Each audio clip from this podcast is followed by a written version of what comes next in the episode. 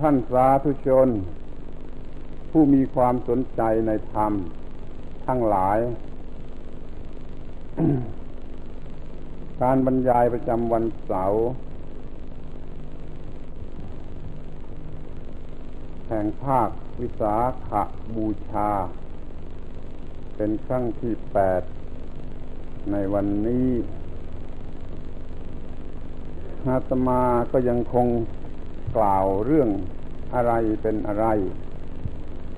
ต่อไปตามเดิมสำหรับในวันนี้มีหัวข้อโดยเฉพาะว่าเศรษฐกิจคืออะไร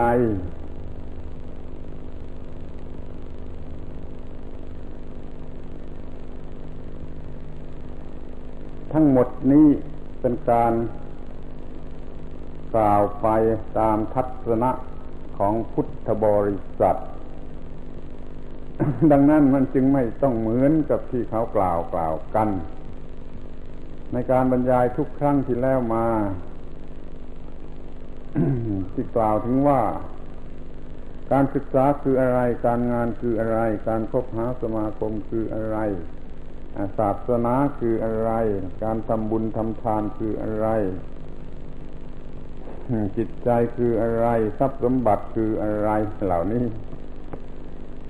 เป็นการกล่าวตามทัศนะของพุทธบริษัท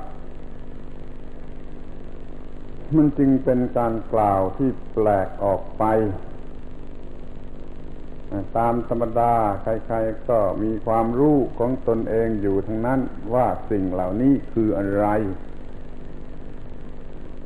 เช่นในครั้งที่แล้วมากล่าวถึง สิ่งที่เรียกว่าทรัพย์สมบัติคืออะไร ท่านก็ลองคิดดูเถอะว่า มันเป็นการกล่าวในรูปไหน เป็นการกล่าวที่ชี้ให้เห็นว่าเราไม่ได้มีทรัพย์สมบัติ อย่างถูกต้อง แท้จริงตรงตามความหมายของคำคำนี้ คือไม่ได้เป็นสิ่งที่นำมาซึ่งความปลื้มใจ ทั้งภายนอกและภายใน แต่เราก็มีทรัพย์สมบัติกันในลักษณะที่ทำผู้มีนั่น ให้เป็นเหมือนกับเปรตที่ทูลภูเขาอยู่ตลอดเวลา แล้วก็ได้ตายไปเป็นโสมเฝ้าทรัพย์ คิดดูแต่ว่าทรัพย์สมบัตินั้นมันคืออะไร มันมีปัญหาอยู่อย่างไรในปัจจุบัน ทรัพย์สมบัติเป็นเหตุให้เกิด การแย่งชิง การเบียดเบียน การเอาเปรียบผู้อื่นอย่างใหญ่หลวงก็เห็นแก่สิ่งที่เรียกว่าทรัพย์สมบัตินั้นในความหมายที่ไม่ถูกต้อง ตรงตามความหมายของคำคำนั้นดังนั้นเราจะต้องดูกันเสียใหม่ ให้รู้จักว่าทรัพย์สมบัตินั่นคืออะไร แล้วก็มีมันให้ตรงตามความหมายแท้จริงของคำคำนั้น ซึ่งมีใจความสำคัญอยู่ที่ว่ามันต้องทำความปลื้มใจ เย็นอกเย็นใจ ไม่ใช่ทำความร้อนใจ เดี๋ยวนี้เรามีทรัพย์สมบัติกันในลักษณะที่ทำความร้อนใจ หรือกระวนกระวายใจ มันก็ไม่ใช่ทรัพย์สมบัติ มันเป็นสิ่งเผาลนชนิดหนึ่งไปเสีย ขอให้ดูสิ่งที่มีอยู่จริง โดยไม่ต้องคาดคะเน ก่อนแต่มีทรัพย์สมบัติ ยังไม่ทันจะได้ทรัพย์สมบัติก็กระวนกระวายใจเพื่อจะได้มันมากระวนกระวายใจ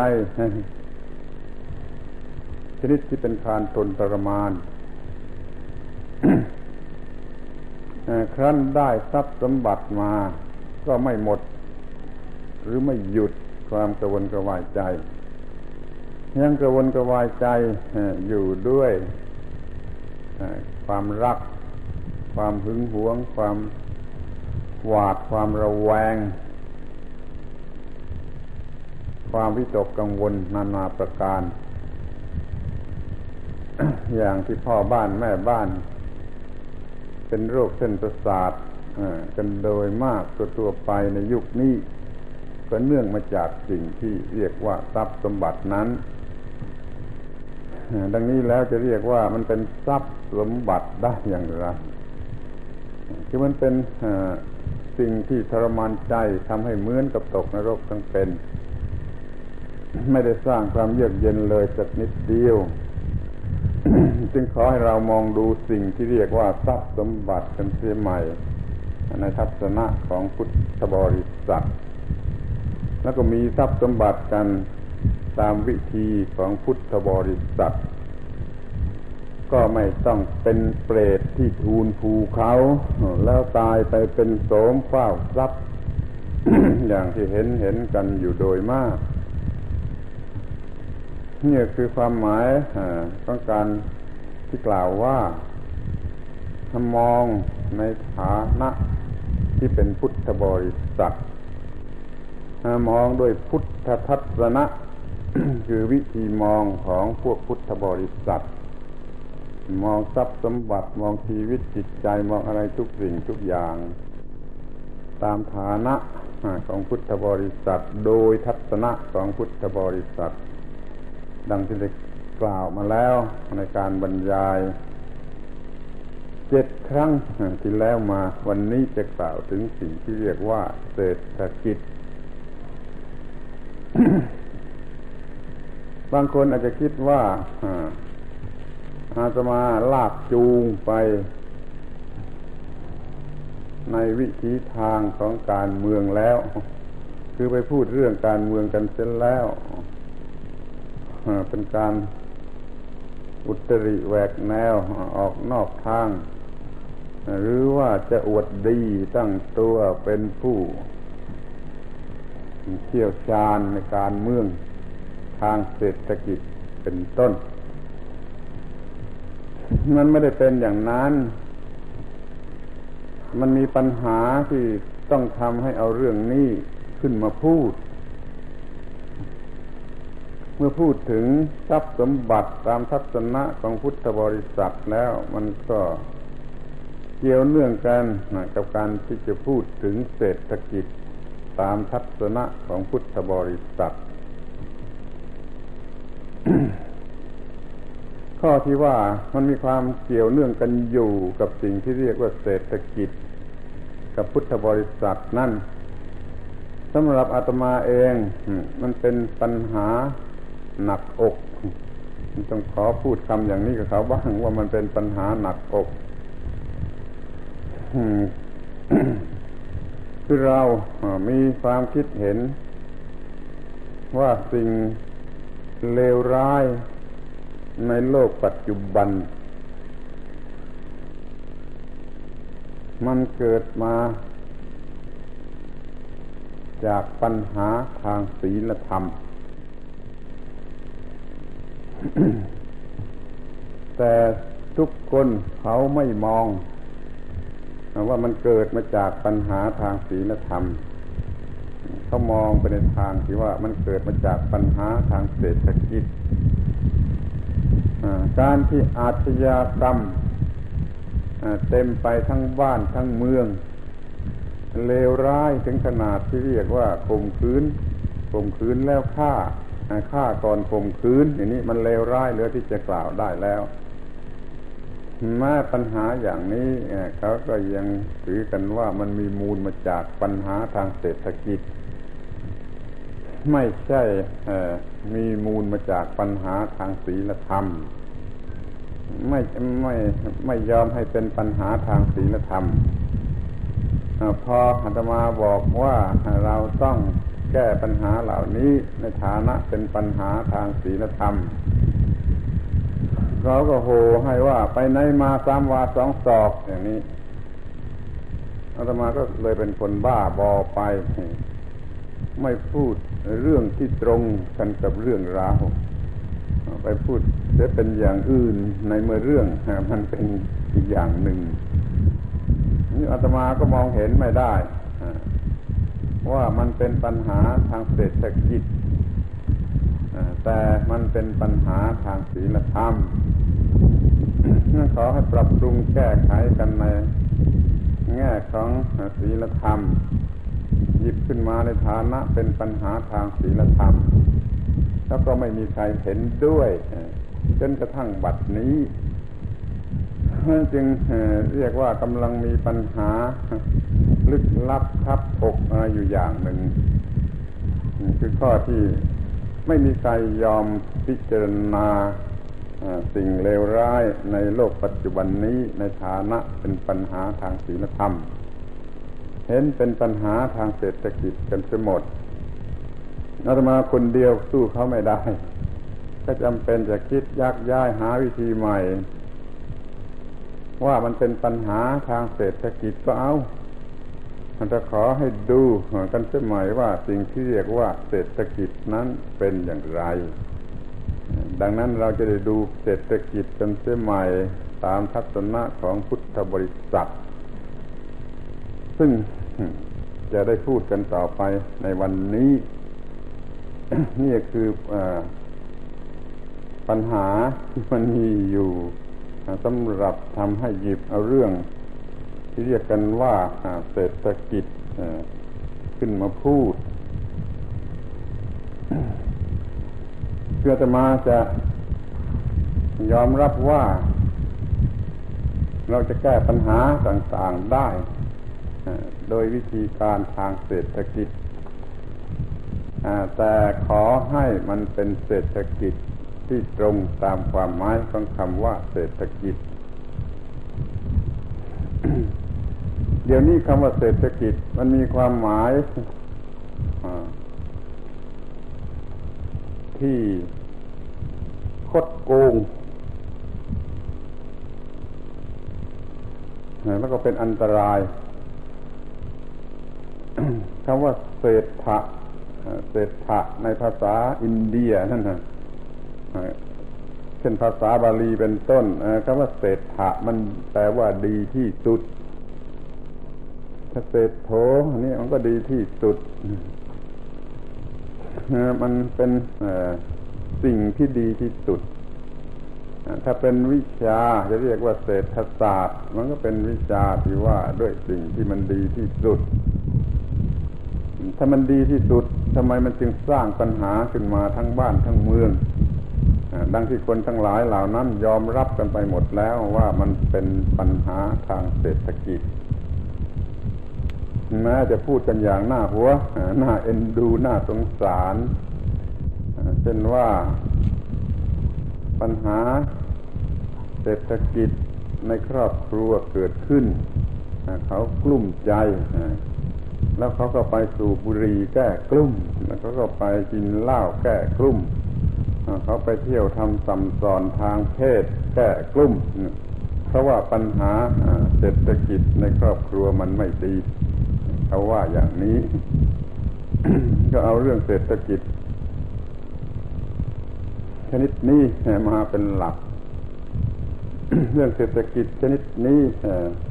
มันไม่ได้หมายความตรงตามตัวหนังสือว่ามันเป็นเรื่องที่ดีที่สุด พูดกันเพียทีหนึ่งอีกทีก็ได้ว่า ที่เรียกกันว่าเศรษฐกิจตามความหมายที่เรารู้สึกกันอยู่ทั่วไป มันเป็นเรื่องการค้าหากำไรเสียมากกว่า ก็ให้ดูดีแต่ว่าคำว่าเศรษฐกิจกับคำว่าการค้าหรือพาณิชยกรรมนี่มันไม่ใช่เรื่องเดียวกันไอ้พาณิชยกรรมมันก็เป็นเรื่องหากำไรตรงๆตามแบบของคนที่ต้องการกำไร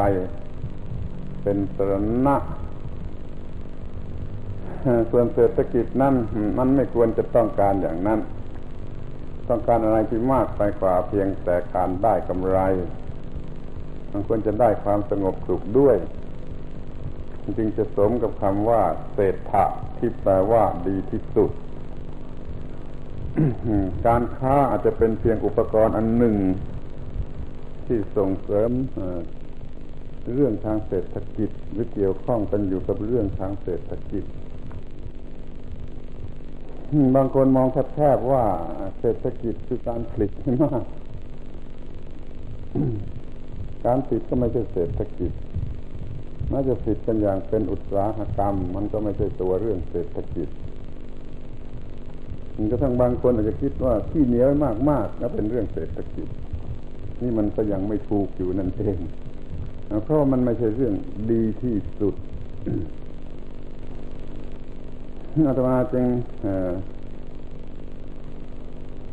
หยิบขึ้นมาพูดใหม่ที่เห็นความหมายใหม่ว่าเศรษฐกิจนั้นแปลว่าการกระทำที่ทำให้มันดีที่สุด การกระทำก็ดีที่สุด ผลที่ได้มาก็เป็นการดีที่สุดทำให้มนุษย์มีสันติภาพได้ ไหนๆก็ถือตามตัวหนังสือแล้วก็ก็คงถือต่อไปตามเดิมว่าคำว่าเศรษฐะมันแปลว่าดีที่สุดเพราะการทำอะไรให้ดีที่สุดนั่นแหละคือเศรษฐกิจ แล้วมันจะไม่เป็นอันตรายอะไรเลย แล้วมันจะแก้ปัญหาได้ด้วย ถ้าพวกนักการเมืองทั้งหลายต้องการจะแก้ปัญหาของโลกด้วยเศรษฐกิจแล้วก็ให้ความหมายคำคำนี้สมัยว่าเศรษฐกิจนั่นคือการทำให้ดีที่สุด อย่เป็นเพียงเรื่องค่ากำไรเรื่องเอาเปรียบคนอื่นใช้เป็นเครื่องมือลื่นประเทศอื่นใช้เป็นเครื่องมือทำลายผู้อื่น นั่นมันเป็นเรื่องเลวที่สุด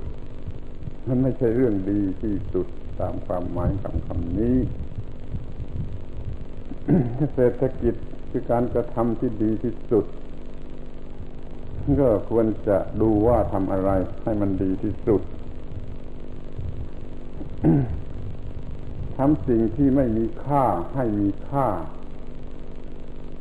นี่ก็เรียกว่าทำดีที่สุด น่าดูที่สุด เก่งที่สุด ฉลาดที่สุด จะเอาแต่เพียงว่าทำสิ่งที่อาจจะทำให้ดีที่สุดได้ เช่นธรรมชาติสร้างอะไรมาตามธรรมดาสามัญเราทำให้มันมีประโยชน์ที่สุดแล้วก็เป็นประโยชน์ที่แท้จริงทั้งแก่ส่วนตัวเองและส่วนผู้อื่น นี่เรียกว่าเศรษฐกิจในความหมายธรรมดาสามัญในภาษาคน หรือภาษาโลกโลก แต่ถ้าจะกล่าวกันโดยภาษาธรรมในเรื่องตามทางธรรมแล้วนี่ก็จะระบุ ไปว่าทำสิ่งที่เลวร้ายให้กลายเป็นสิ่งที่ดี หรือทำสิ่งที่เขาถือกันว่าไม่มีค่าอะไรเลย ให้เป็นสิ่งที่ดี ที่สุดใช้คำว่าที่สุดอยู่เรื่อยไป ชีวิตนี้จะทำให้ดีถึงที่สุดได้อย่างไรก็ทำเถอะ นั่นแหละคือเศรษฐกิจ คือการกระทำที่ดีที่สุด ก็ได้แก่การทำชีวิตนี้ให้บรรลุถึงนิพพานในร่างกายนี้พูดตามภาษาวัดวา ก็ต้องเรียกว่ามันเป็นของเน่าเหม็น เป็นของปฏิกูล ตายลงก็เป็นซากศพ ไม่มีราคาค่างวดอะไร กระดูกก็ขายไม่ได้ ไม่เหมือนกระดูกสัตว์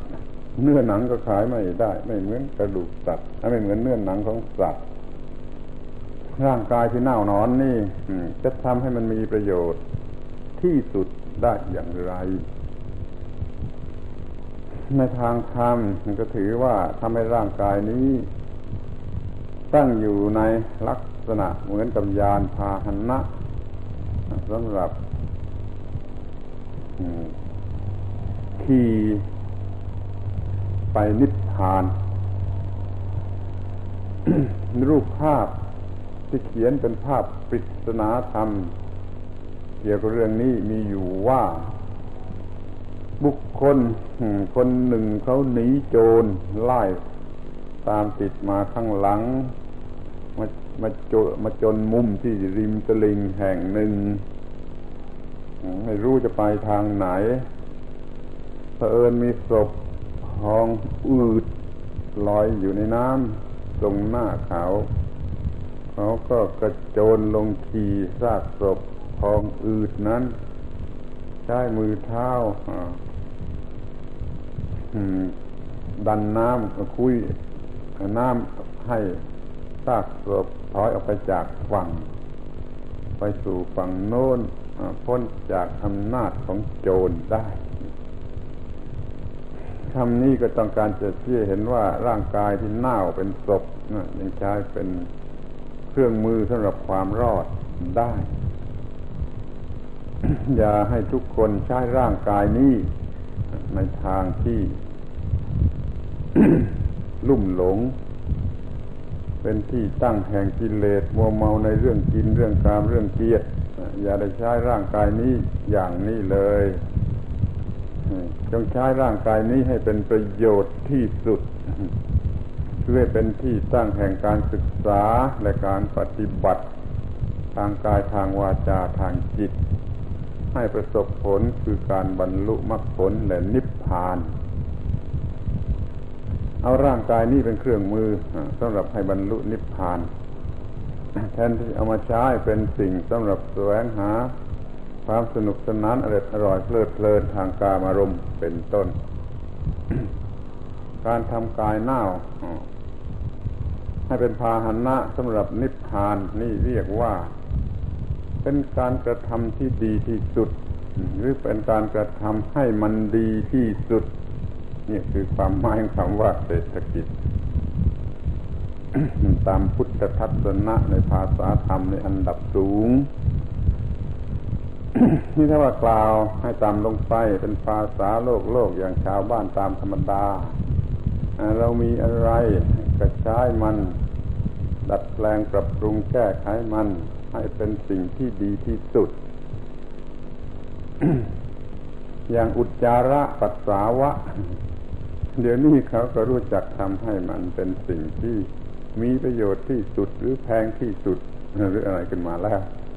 ในฐานะเป็นยูกยาก็ดี เป็นปุ๋ยก็ดี ถ้าไม่รู้จักทำไม่รู้จักใช้มัน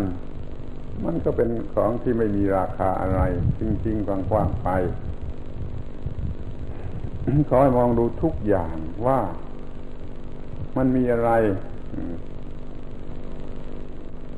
ในโลกนี้มากมายเหลือเกิน ที่ยังไม่ถูกกระทำให้มันกลายเป็นสิ่งที่ดีที่สุดขึ้นมา แล้วมันยังร้ายไปกว่านั้นก็คืออคำว่าดีที่สุด นั่นน่ะมันมีความหมายไม่ตรงกัน เอาสิ่งที่เป็นอันตรายที่สุด เป็นสิ่งที่ดีที่สุดไปเสียอย่างนี้ก็มีอีก คือเรามีความรู้ความสามารถในการประดิษฐ์ก้าวหน้านั่นนี่ขึ้นมาเรียกกันว่าดีที่สุด แต่แล้วก็เพื่อทำลายมนุษย์ให้มนุษย์เกิดความยุ่งยากลำบากเป็นทุกข์ทรมานมีอยู่หลายอย่างหลายประการก็ให้ดูให้ดี ๆ ที่รู้จักทำนั่นทำนี่ขึ้นมา แล้วขายก็แพงแล้วก็นิยมใช้กันมากนั่น มันดีที่สุดอยู่ที่ตรงไหน มันไม่ได้สร้างความสงบสุขหรือสันติสุข แล้วมันยังกลับไปสร้างความวุ่นวาย ความระสำระสายส่งเสริมกิเลส อย่างนี้มันจะดีที่สุดหรือไม่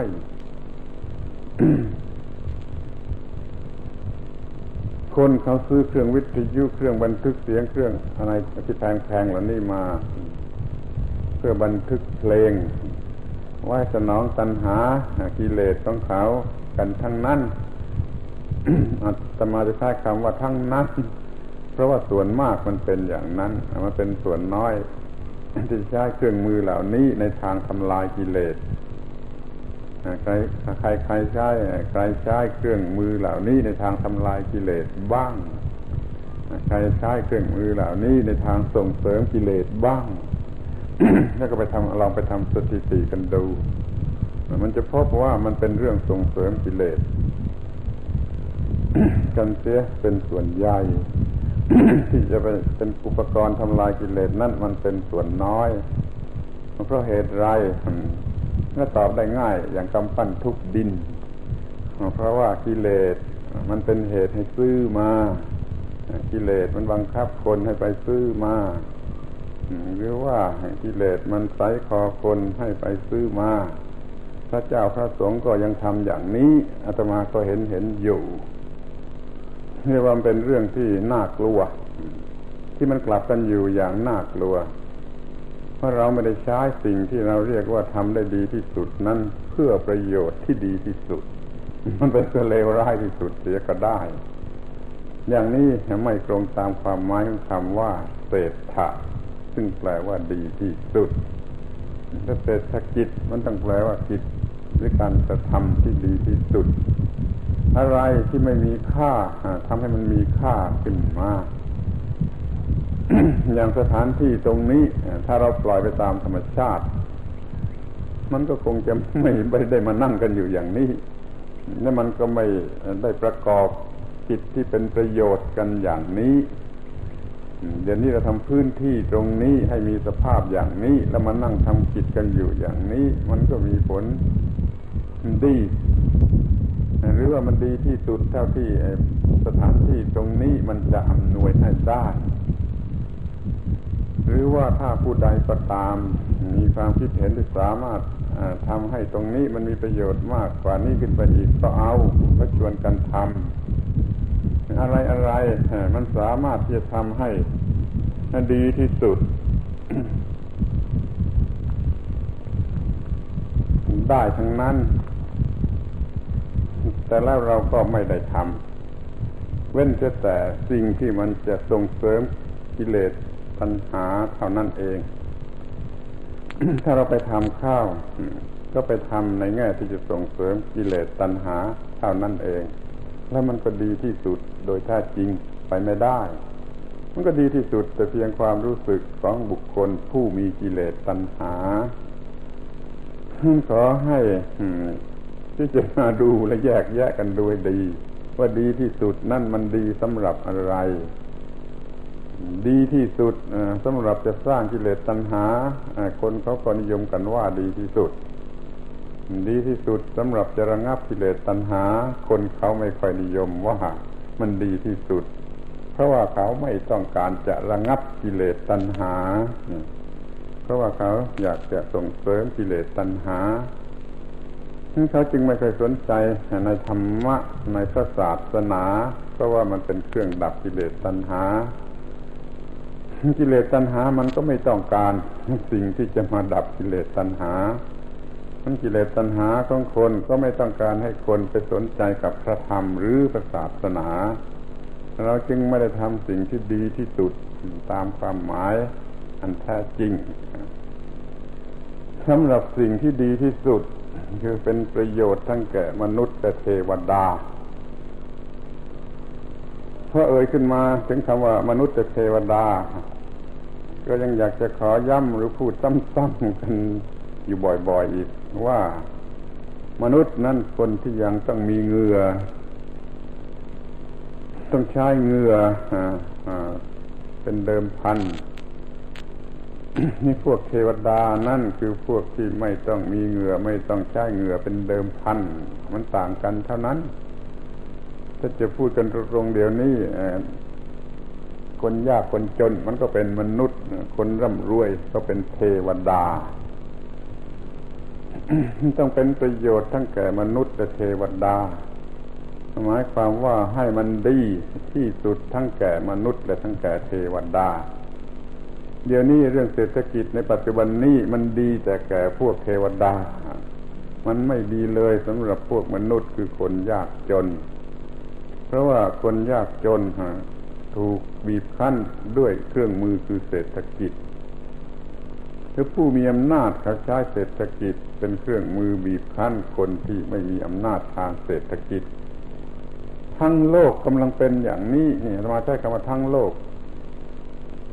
กล่าวกล่าวพูดว่าทั้งโลกมันเป็นอย่างนี้ มันใช้เศรษฐกิจ คือ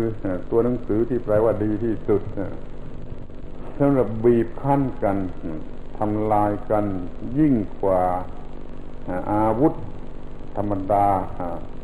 ยิ่งกว่าอาวุธปืนผาหน้าไม้โดยตรงไปเสียอีกเขาจึงกลัวอาวุธเศรษฐกิจกัน อย่างยิ่งนี่คำว่าเศรษฐกิจที่แปลว่าดีที่สุด มันมาทำหน้าที่เลวที่สุดคือทำให้เดือดร้อนระสำระสายกระวนกระวายกันไปทั่วทั้งโลก จนมองกันไปในทางที่ว่าไอ้โลกนี้มันขึ้นอยู่กับเศรษฐกิจ อะไรอะไรก็เป็นเรื่องทางเศรษฐกิจ แต่มาบอกว่ามันเป็นเรื่องของศีลธรรม ถ้าจะให้ข้าวกันกันได้กับเขา เราก็ต้องพูดเสมอว่าแม้สิ่งที่เรียกว่าเศรษฐกิจนั่นก็เป็นศีลธรรมหรือแม้สิ่งที่เรียกว่าศีลธรรมนั้น มันก็รวมในสิ่งที่เรียกว่าเศรษฐกิจอยู่ด้วย อาตมาได้เคยบรรยายมาแล้วในครั้งก่อนๆที่ที่เห็นว่าทุกอย่างเป็นศีลธรรม ไม่ว่าอะไรที่มนุษย์คิดขึ้นจัดขึ้นทำขึ้นเพื่อแก้ปัญหาของมนุษย์แล้วย่อมเป็นศีลธรรม หมายความว่าเขาทำไปด้วยเจตนาดีแม้เศรษฐกิจนี้ก็เพื่อให้มนุษย์ไม่ลำบากในเรื่องเกี่ยวกับการเป็นอยู่ เนื่องโดยปัจจัยทั้งสี่คืออาหารเครื่องนุ่งห่มที่อยู่อาศัยอยู่ยารักษาโรคกระทั่งพูดเลยไปถึงว่าแม้การสงคราม ถ้าทำกันอย่างถูกต้องบริสุทธิ์ยุติธรรมการสงครามนั้นมันก็เป็นศีลธรรม คือเป็นการจัดให้โลกนี้ยังมีความยุติธรรมอยู่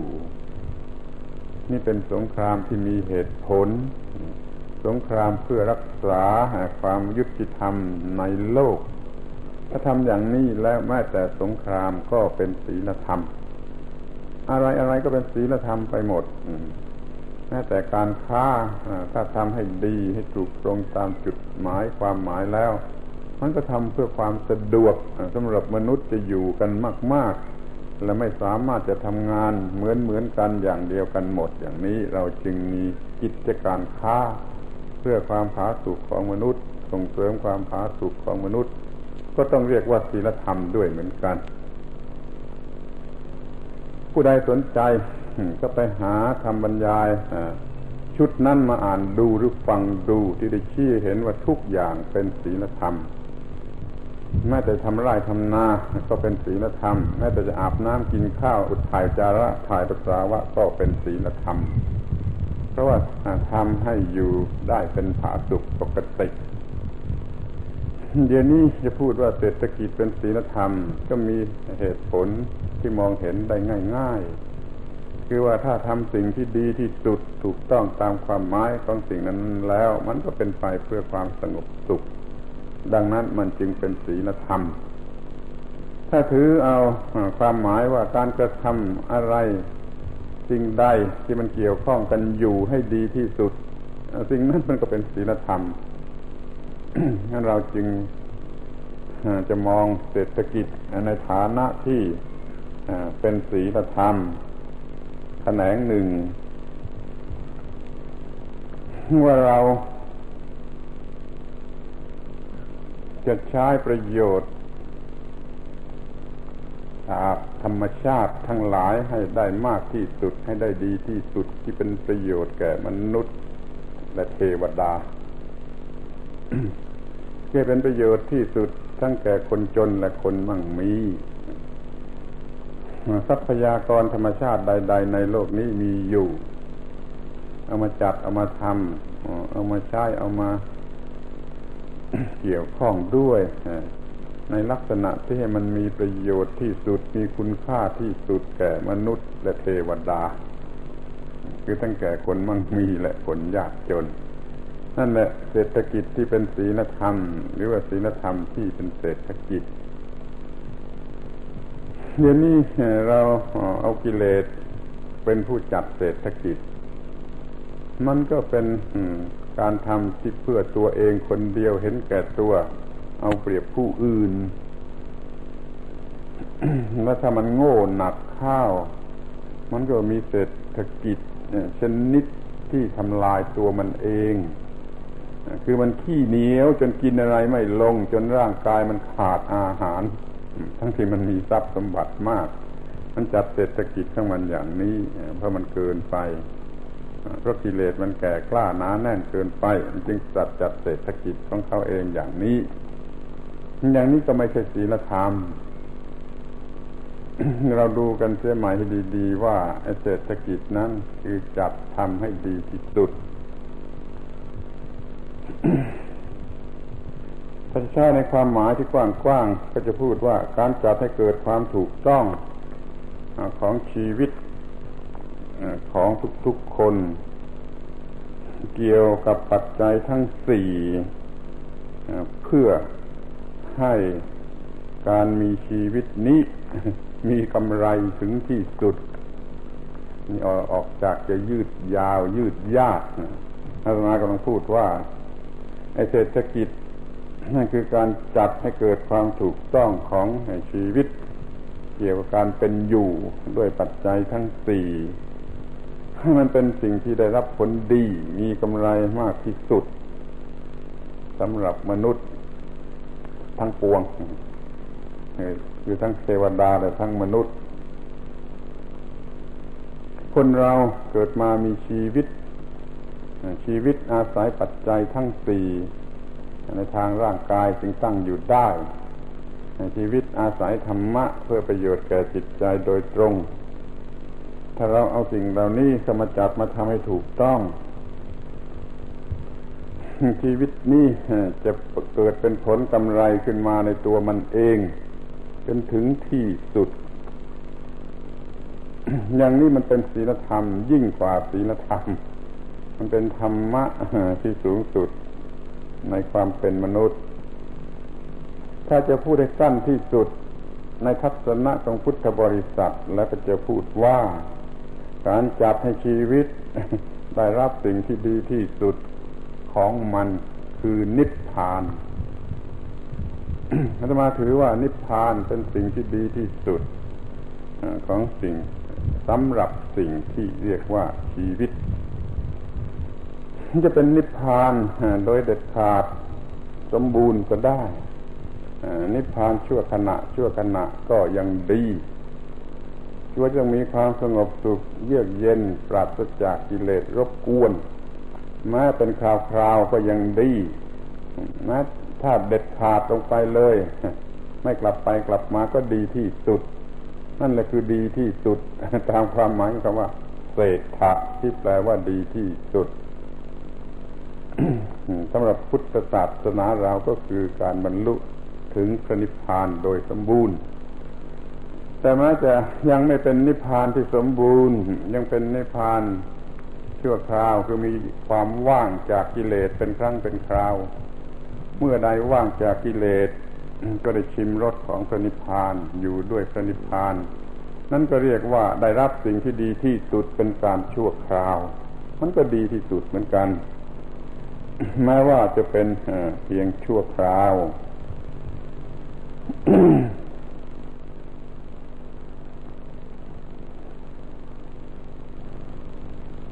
คำนิยามของคำว่าเศรษฐกิจ สามทัศนะของพุทธบริษัท ควรจะมีว่าต้องจัดให้เกิดความถูกต้องของชีวิต เกี่ยวกับปัจจัย ในทางที่จะทำให้ชีวิตนี้ เกิดเป็นผลเป็นกำไร ถึงระดับสูงสุดที่ธรรมชาติจัดมาให้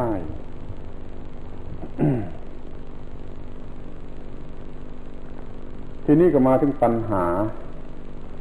ที่มันกำลังมีอยู่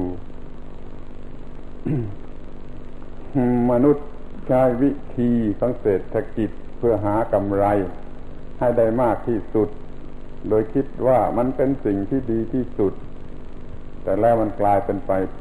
กลายไปเป็นว่าล้วนแต่เป็นไปเพื่อดีที่สุดสำหรับกิเลส มันดีที่สุดสำหรับกิเลส ฟังดูแต่ว่ามันไม่ได้ดีที่สุดสำหรับมนุษย์ที่แท้จริง คือมันไม่ไม่ได้ดีที่สุดสำหรับสติปัญญาที่แท้จริง หรือมนุษย์ที่แท้จริง มันไปเป็นดีที่สุดสำหรับมนุษย์ที่มีกิเลส ก็คือดีที่สุดสำหรับกิเลส คนจึงใช้เศรษฐกิจเป็นเครื่องมือหาอะไรอะไร ตามที่กิเลสต้องการอย่างมากที่สุด อย่างเก่งที่สุด อย่างไม่มีใครสู้ได้ เนี่ยปัญหาทางเศรษฐกิจมันมีอยู่อย่างนี้พวกอันธพาลอาชญากรทั้งหลาย มันก็มีกิเลสแก่กล้า แล้วก็จัดให้เรี่ยวแรงของเขาชีวิตของเขา มีกำไรถึงที่สุด เขาจึงฆ่า เขาจึงขโมย เขาจึงประพฤติผิดในกาม เขาจึงทำอะไรอีกหลายอย่างหลายประการ รวมทั้งที่เขาประกอบอบายมุขอันเป็นต้นเหตุให้มันเกิดความยุ่งยากลำบาก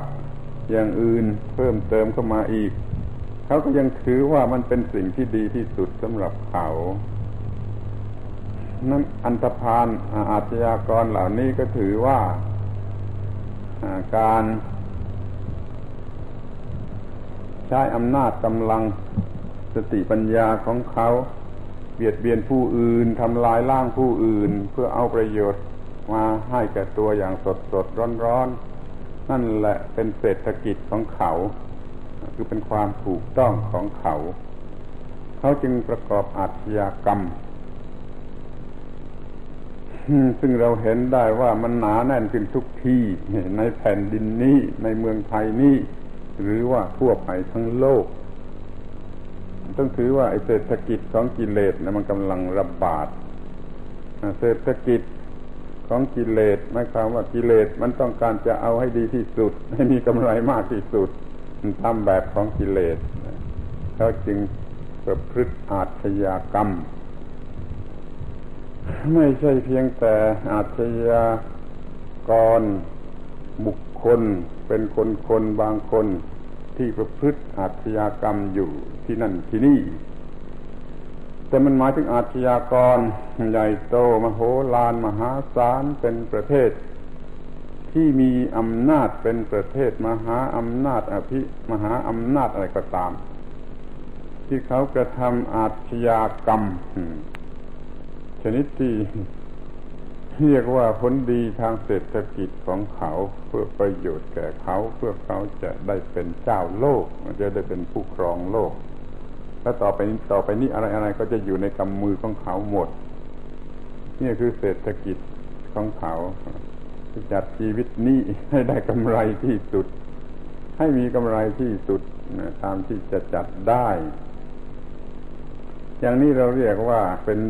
เศรษฐกิจของกิเลส มันเป็นปัญหาที่กำลังครอบงำอยู่ทั่วไปทั้งโลก เราจะทำกันอย่างไรดี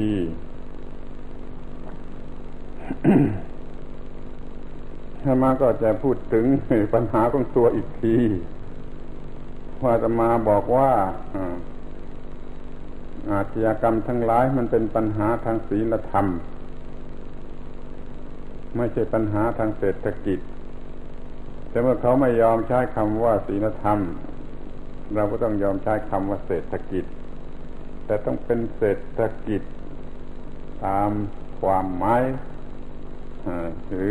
ตามทัศนะของพุทธบริษัท ให้เรามีเศรษฐกิจกันอย่างนี้ แล้วก็จะแก้ปัญหาต่างๆ ในโลกนี้ได้ ให้ทุกคนแสวงหาประโยชน์สูงสุด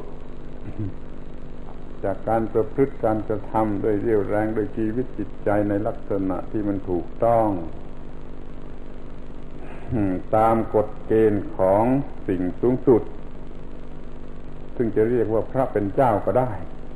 ซึ่งจะเรียกว่ากฎของธรรมชาติก็ได้ มันเป็นอย่างเดียวกันกฎของธรรมชาตินั้นเฉียบขาดลงว่าต้องอย่างนี้แล้วมันจึงจะเป็นอย่างนี้ต้องอย่างนี้แล้วมันจึงจะเป็นอย่างนี้ต้องอย่างนี้แล้วมันจึงจะเป็นอย่างนี้ มันไม่เปลี่ยนแปลงได้เมื่อเมื่อเราต้องการความสงบสุข เราก็ต้องทำอย่างนี้อย่างนี้ ซึ่งมันเป็นไปเพื่อความสงบสุข ให้มันเกิดกำไรที่สุดขึ้นมาเป็นความสงบสุข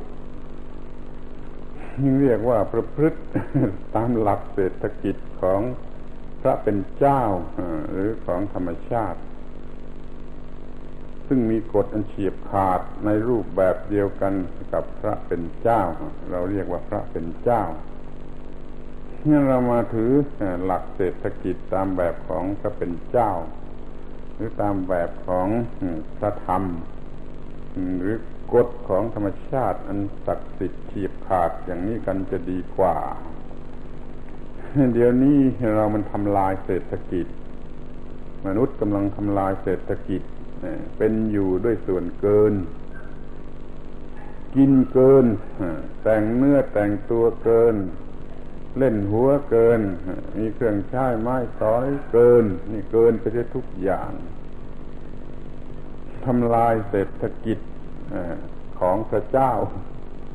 ทั่วโลกนี้มันมีทรัพยากรอยู่จำกัด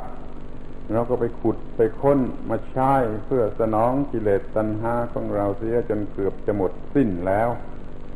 ต่อไปนี้จะหาน้ำมันทำยาหยอดตาก็คงจะไม่ได้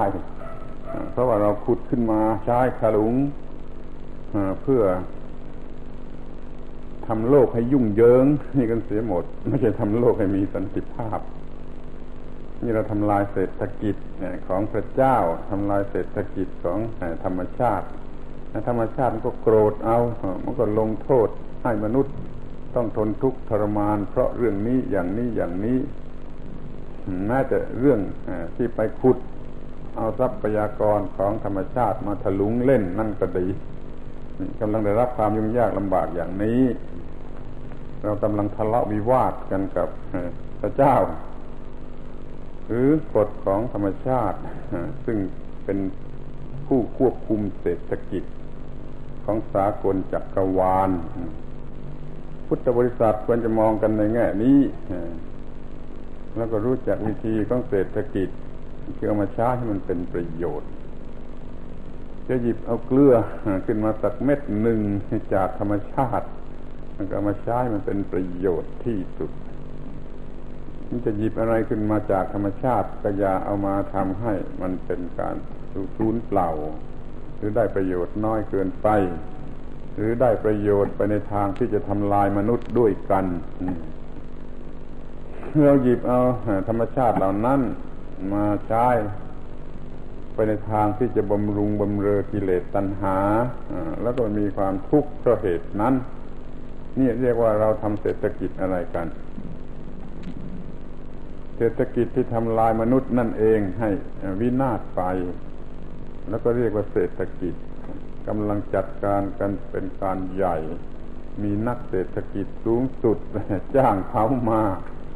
เพื่อวางแผนการทางเศรษฐกิจอย่างนั้นอย่างนี้ แล้วผลที่ออกมาก็คือยุ่งยากลำบากกระวนกระวายและสัมระสาย ยิ่งขึ้นไปกว่าเดิม มนุษย์นี้เวลานี้จะยิ่งลำบากยุ่งยากและสัมระสาย ในแง่ของเศรษฐกิจต่าง ๆนานา ที่เห็นอยู่ง่าย ๆ ก็คือว่าเงินเดือนไม่พอใช้ มันมีการกระทำชนิดที่ยั่วให้ทุกคนไปหลงไหลจนกระทั่งเงินเดือนไม่พอใช้ รายได้ไม่พอใช้กลายเป็นเศรษฐกิจไม่ดี พ่อบ้านเศรษฐกิจไม่ดี ถึงฆ่าตัวตายก็มีอยู่บ่อยๆ ตามที่หนังสือพิมพ์เขาลงข่าวเท็จจริงก็อยู่ที่เขาที่ว่าพ่อบ้านแม่บ้านฆ่าตัวตาย เพราะว่าเศรษฐกิจในครอบครัวไม่ดีอย่างนี้มันก็มี ทีนี้เมื่อเขาไม่ฆ่าตัวตายเขาก็หาทางออกอย่างอื่น เขากินเหล้าเขา ทำอะไรเลวตาม เพื่อจะกลบเกลื่อนความกลุ้มใจ เพราะเศรษฐกิจไม่ดี นี่เขาก็อ้างกันว่าเพราะเศรษฐกิจไม่ดี ไม่ใช่เพราะว่าคนนั้นมันไม่มีศีลธรรม ถ้าคนมันมีศีลธรรม มันก็ทำอย่างนั้นไม่ได้ เศรษฐกิจมันก็ยังคงดีอยู่ เพราะถ้าเขามีศีลธรรมก็ทำชั่วไม่ได้เขาทำผิดไม่ได้ ก็ทำแต่ในทางถูกต้องสิ่งทั้งหลายมันก็เป็นไปในทางดี นับตั้งต้นแต่ว่าเงินเดือนมันจะพอใช้เขาหยุดกินส่วนเกินเสียที อาหารที่อร่อยแล้วก็แพงแพงเพื่ออร่อย แล้วก็มากเกินไป ก็นอกเวลาเกินไปปรุงแต่งรส ล่อหลอกให้กินเกินไป มากเกินไปนี่หยุดกันเสียที มันจะไม่เสียเงินเปล่า มันจะไม่เกิดโรคภัยไข้เจ็บ เงินเดือนมันก็จะเหลืออยู่ แล้วก็หยุดสูบบุหรี่หยุดกินเหล้าซึ่งเป็นของกินที่ไม่ควรจะกิน หรือมันเป็นของเกิน สูบบุหรี่เพื่อหา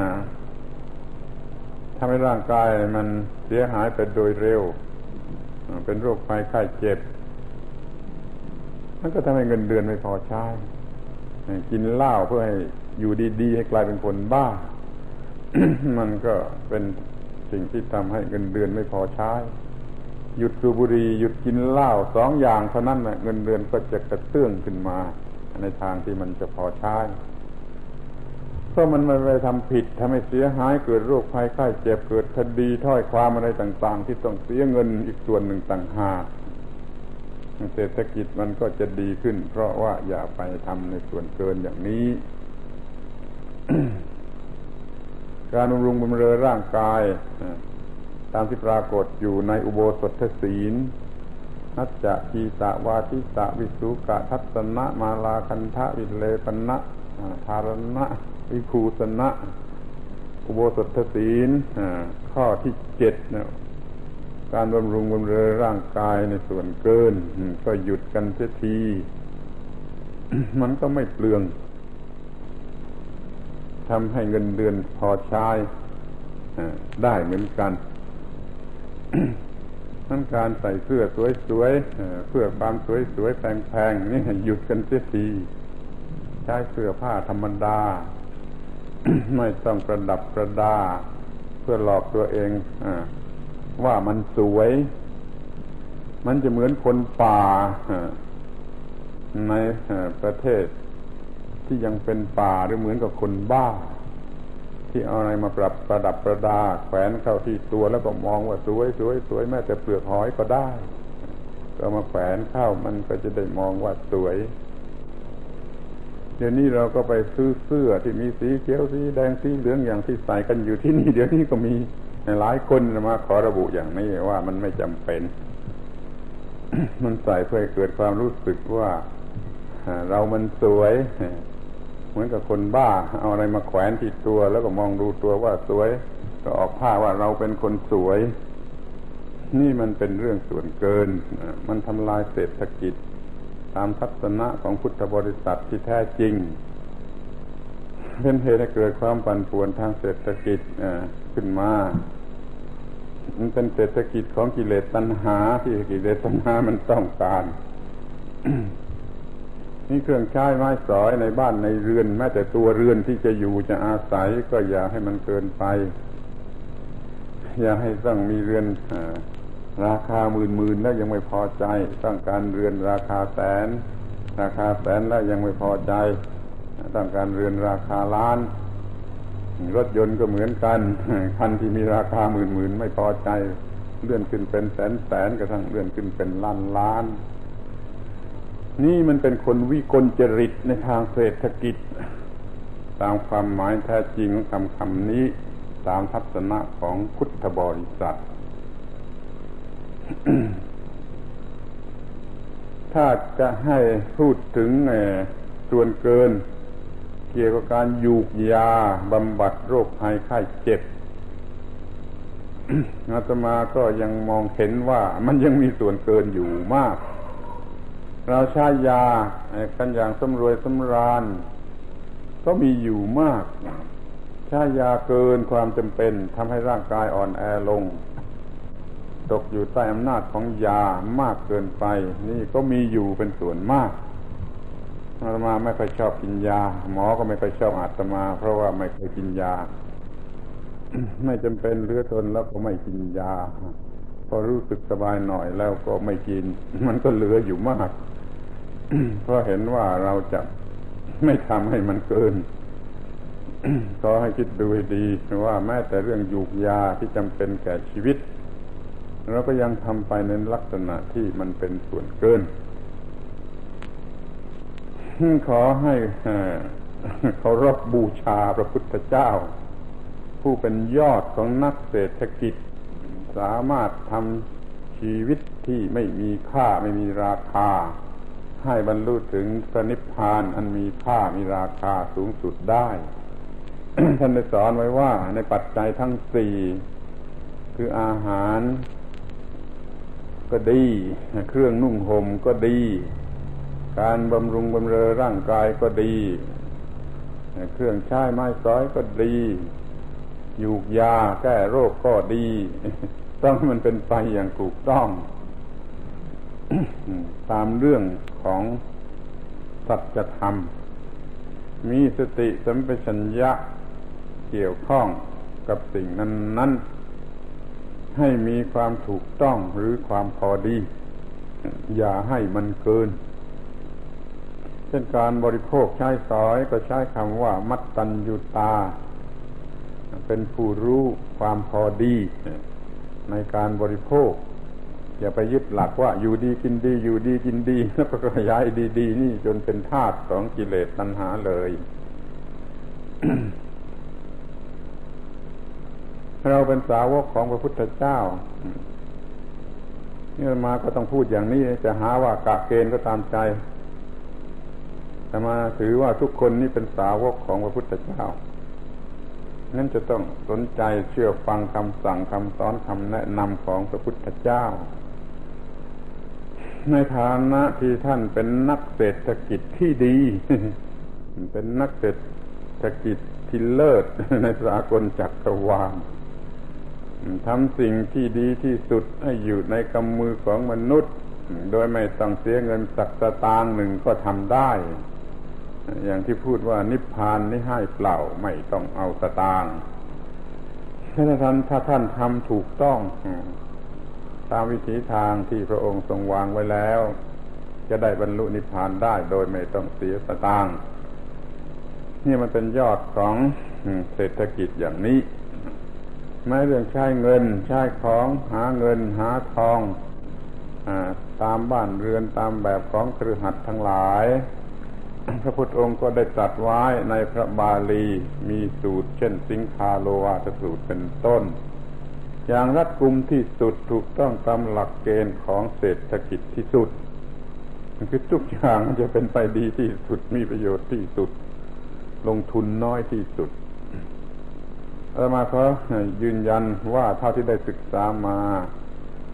ก็ได้พบว่าพระพุทธเจ้าท่านก็ทรงนิยมหลักเกณฑ์ที่ว่าลงทุนน้อยที่สุดก็ได้ประโยชน์มากที่สุดเหมือนกัน แต่ไม่ใช่เป็นไปเพื่อกิเลสตัณหาหรือเพื่อเอาเปรียบผู้อื่น แต่มันเป็นความฉลาดสำหรับมนุษย์ที่จะลงทุนน้อยที่สุด จะได้ประโยชน์มากที่สุด นี่เป็นหลัก ที่ยอมรับนับถือในหมู่บัณฑิตทั้งหลายมีพระพุทธเจ้าเป็นประมุขหมายความว่าความถูกต้องมันยอมมาอยู่ที่ว่า มันมีอยู่ที่ว่าลงทุนน้อยที่สุด ได้ประโยชน์มากที่สุดนั่นแหละเป็นการดี เพราะว่าลงทุนน้อยที่สุดนั้นมันทำลายทรัพยากรธรรมชาติน้อยที่สุด แล้วมันเป็นประโยชน์แก่มนุษย์มากที่สุด เดี๋ยวนี้เราเอาสิ่งเหล่านั้นมาทำลายได้ผลไม่คุ้มค่า หรือมีหนำได้ผลไปในทางทำลายมนุษย์ด้วยกันเอามาใช้ทำลายมนุษย์ด้วยกันทรัพยากรธรรมชาตินั่นก็หมดไป แล้วผลที่ได้ก็คือมนุษย์วินาศเนี่ยมันจะน่าสังเวชสักอะไรคอยลองคิดดู นี่แหละท่านทั้งหลาย ลองเข้าใจความหมายของคำว่าเศรษฐกิจกันเสียใหม่ตามทัศนะของพุทธบริษัท เราก็จะมีความเป็นพุทธบริษัทมากขึ้นและสิ่งต่างๆก็จะเป็นไปด้วยดี เศรษฐาแปลว่าดีที่สุดช่วยจำไว้อย่างนี้เศรษฐะต้องแปลว่าดีที่สุด ดีที่สุดต้องไม่ทำอันตรายใครเลย ต้องเป็นประโยชน์ทั้งแก่เทวดาและมนุษย์ ทั้งแก่คนจนและคนมั่งมี เพื่อโลกทั้งหมดนะคนจักรวาลนนี้จะอยู่กันในลักษณะที่เป็นความพาสุข จึงเรียกว่าเป็นกำไร มหาศาลกำไรลึกซึ้งมีกำไรถึงที่สุด เพราะได้กระทำดีที่สุด ถูกต้องที่สุด ตามกฎเกณฑ์ของธรรมชาติที่สุดหรือของพระเจ้าของพระธรรมมาจึงพูดโดยไม่ต้องกลัวใครโห อีกทีหนึ่งว่าพระธรรมนั่นแหละคือตำราเศรษฐศาสตร์ที่ดีที่สุดพระธรรมในพระพุทธศาสนาคือตำราเศรษฐศาสตร์ที่ดีที่สุดสำหรับมนุษย์จะได้มีเศรษฐกิจที่ดีที่สุด ลงทุนน้อยที่สุด ได้สิ่งที่มีค่ามากที่สุด เอาร่างกายที่เน่าเหม็นเป็นปฏิกูลนี้ลงทุนไปเพื่อได้พระนิพพานมา ก็เรียกว่าเป็นเศรษฐกิจที่ดีที่สุด เป็นเศรษฐศาสตร์วิสัยพุทธ เป็นเศรษฐศาสตร์วิสัยชาวพุทธขอให้ลองคิดดู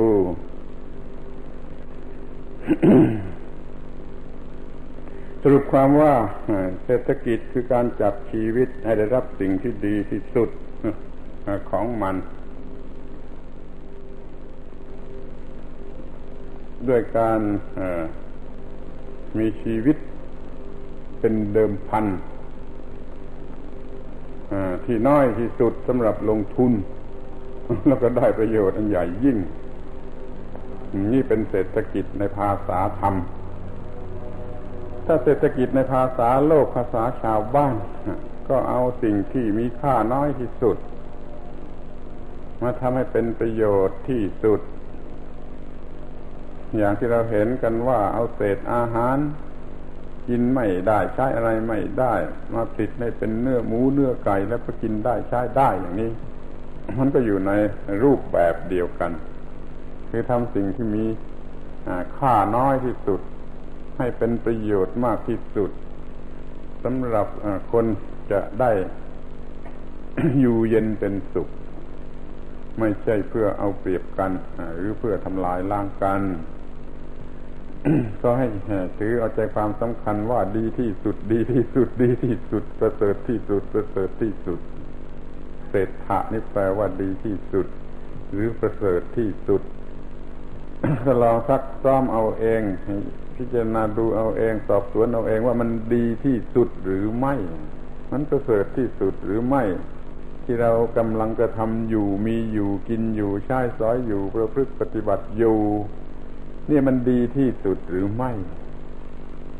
ถ้ามันดีที่สุดก็ได้รับผลที่ดีที่สุด เราก็เป็นนักเศรษฐกิจที่ดี นี่แหละคือข้อความที่ อธิบายคำว่าเศรษฐกิจตามทัศนะของพุทธบริษัท ซึ่งอาตมาได้นำมาบรรยายในวันนี้